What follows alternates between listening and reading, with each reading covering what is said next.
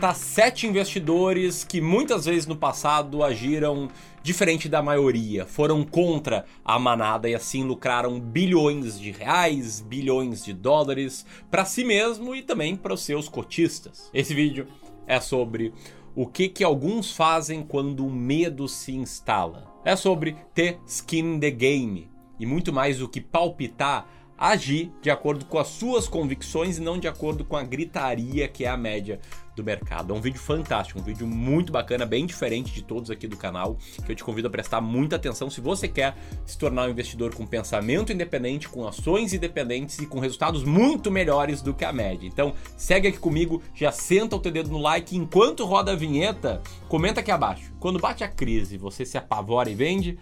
Ou curte e compra. Ou não faz nada também, deixa teu comentário aqui, tamo junto? Então vamos lá.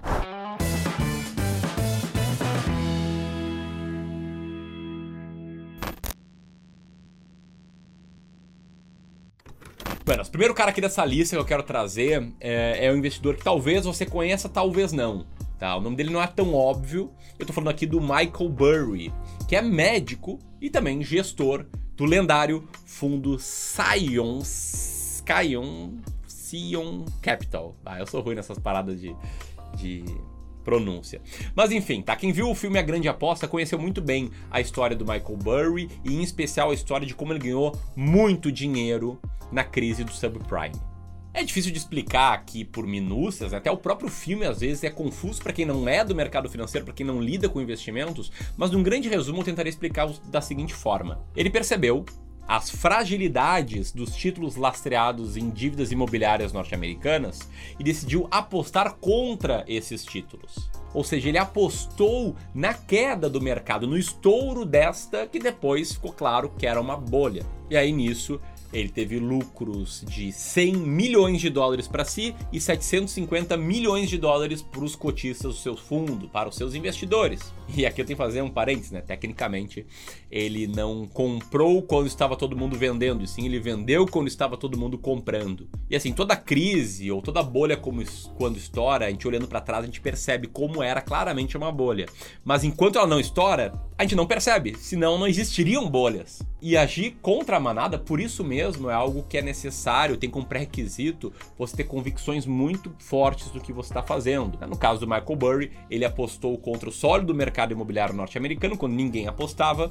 Ele viu em 2006 a sua carteira cair 20% Enquanto o mercado subia entre 5% e 10%, ele viu vários clientes deixando de investir com ele pensando, pô, quem que esse cara aí que tá me perdendo 20% num ano bom? Mas depois ele conseguiu ter bons resultados. Tá? E a lição que fica aqui é que às vezes, olhando mais de perto, é possível ver coisa que outras pessoas não veem, não enxergam.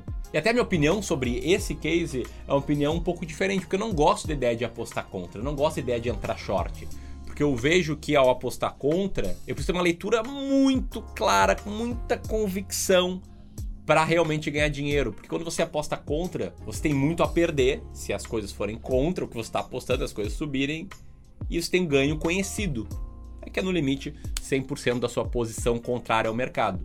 E os mercados no longo prazo, mesmo carteiras caras, como mostra esse gráfico aqui, né, as carteiras mais, uh, mais linhas de baixo são as caras, elas tendem a sumir no longo prazo. Mas quem sou eu, né, para ir contra aí o que o Michael Burry fez. Vamos lá, o segundo investidor dessa lista é brasileiro. E esse sim é conhecido de vocês. Estou falando aqui do Luiz Barsi. O Barsi tem várias passagens dizendo que está comprando quando está todo mundo vendendo. No dia 29 de fevereiro de 2020, no auge do circuit breakers da bolsa, ele falou, abre aspas, estou adorando a queda das ações. Ele estava adorando porque ele estava comprando bastante. Mas a bolsa seguiu caindo e fez suas mínimas ali, se não me engano, dia 16 de março. E seis dias antes das mínimas, abre aspas para o Luiz Barsi, que falou que estava comprando tudo aquilo que é possível comprar. E se você acha que ah, o Barsi comprou aí na última crise, foi isso que fez ele ter bons resultados?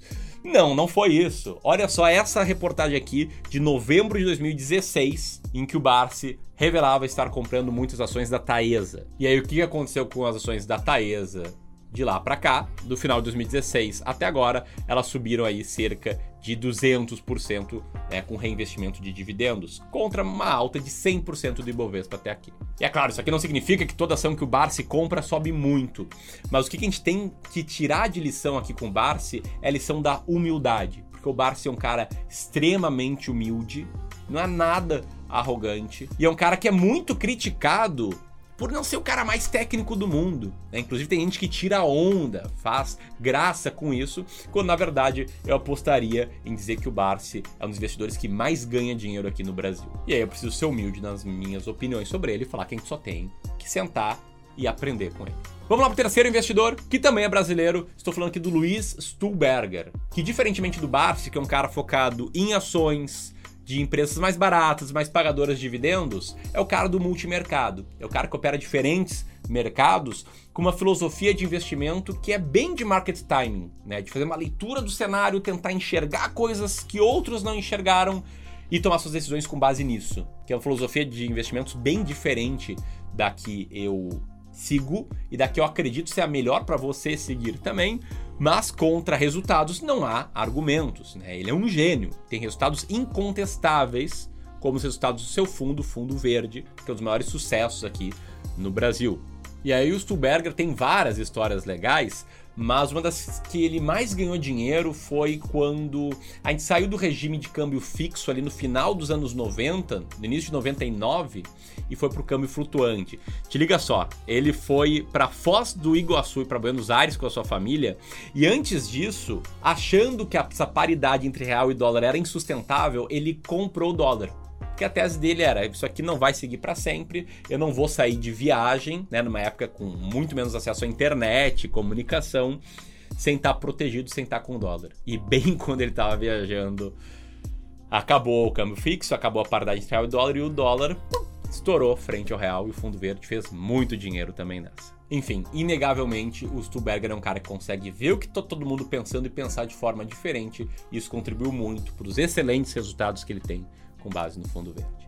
Agora vamos para o quarto investidor, que é um meio óbvio, embora a história que eu vou contar dele não é tão óbvia. Estou falando aqui do Warren Buffett, o maior investidor de todos os tempos. Em 2008, na crise do subprime, quando ela já tinha estourado, quando os preços estavam caindo muito, o Warren Buffett estava enchendo os carrinhos, estava comprando muito. No dia 16 de outubro de 2008, ele escreveu um artigo do New York Times falando que estava comprando ações de empresas nos Estados Unidos. Na visão dele, companhias com lucros lucrativas continuariam a ser lucrativas, apesar aí da dor de curto prazo, que é, muitas vezes, para o investidor ver a cotação de suas ações caindo. Ele entendeu que as pessoas ali estavam extrapolando um pessimismo de forma muito brusca e criando boas oportunidades. E de lá para cá não preciso nem falar, né? O S&P 500 já subiu muito. E todo mundo que comprou fez dinheiro. E aqui eu quero trazer a lição do Warren Buffett, que é uma frase muito famosa, que fala algo mais ou menos assim: Tenha medo quando os outros forem gananciosos e seja ganancioso quando os outros estiverem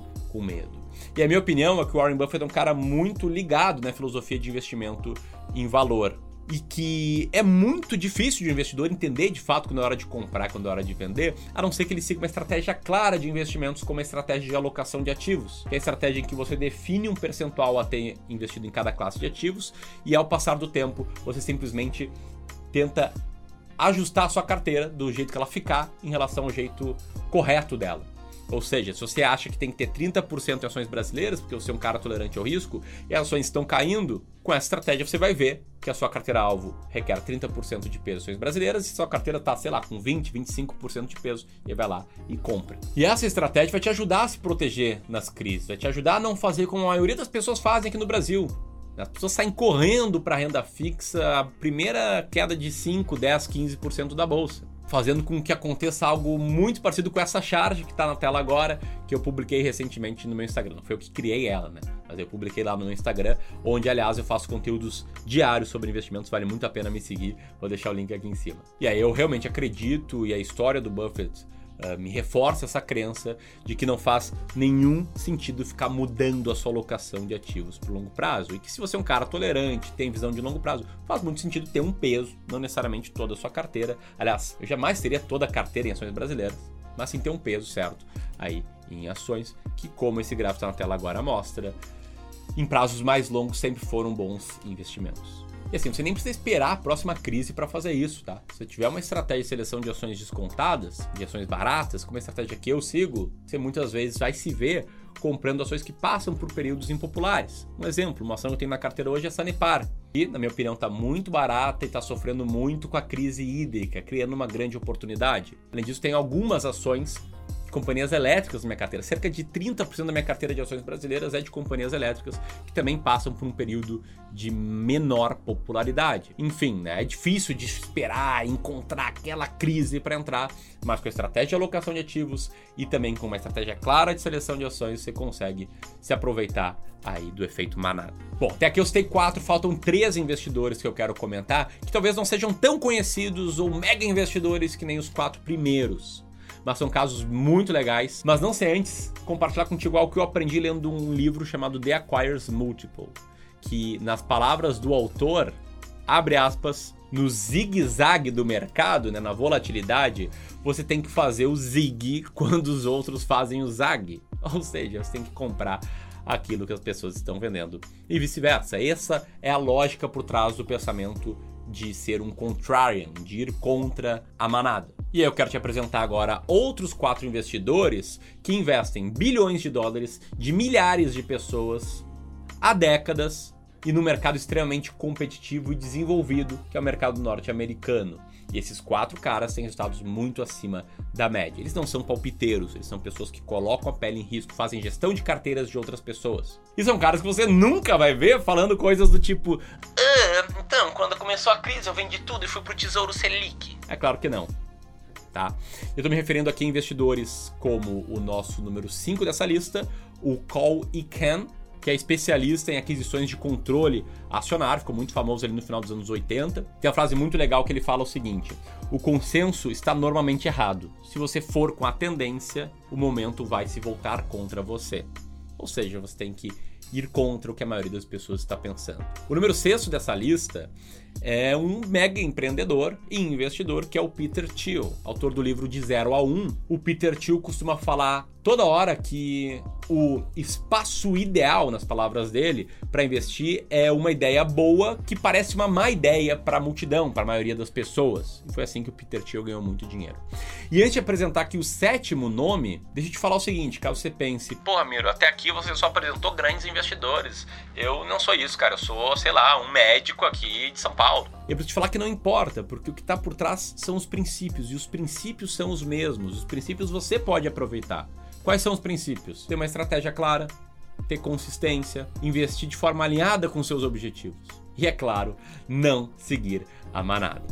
Bom, se você quiser conhecer um pouco melhor de como a gente pode te ajudar assim no Clube do Valor, vou colocar um link, tá? Um formulário que você pode preencher apertando aqui e você vai descobrir como é que a gente pode te ajudar, beleza? E enquanto eventualmente você preenche, deixa eu te falar o número 7 dessa lista, que é o investidor Paul Tudor Jones possui vários fundos e várias frases famosas, como, por exemplo, abre aspas, mesmo que os mercados pareçam melhores quando estão batendo recordes, esse é normalmente o melhor momento de vender. E abre aspas, para ser um bom investidor, você precisa ser do contra. E aí, curtiu esse vídeo? Se sim, compartilha com mais e mais pessoas. Vou deixar aqui o link para um formulário para que você descubra como a gente pode te ajudar. E aqui uma sugestão de próximo vídeo. Grande abraço e até mais. Tchau, tchau.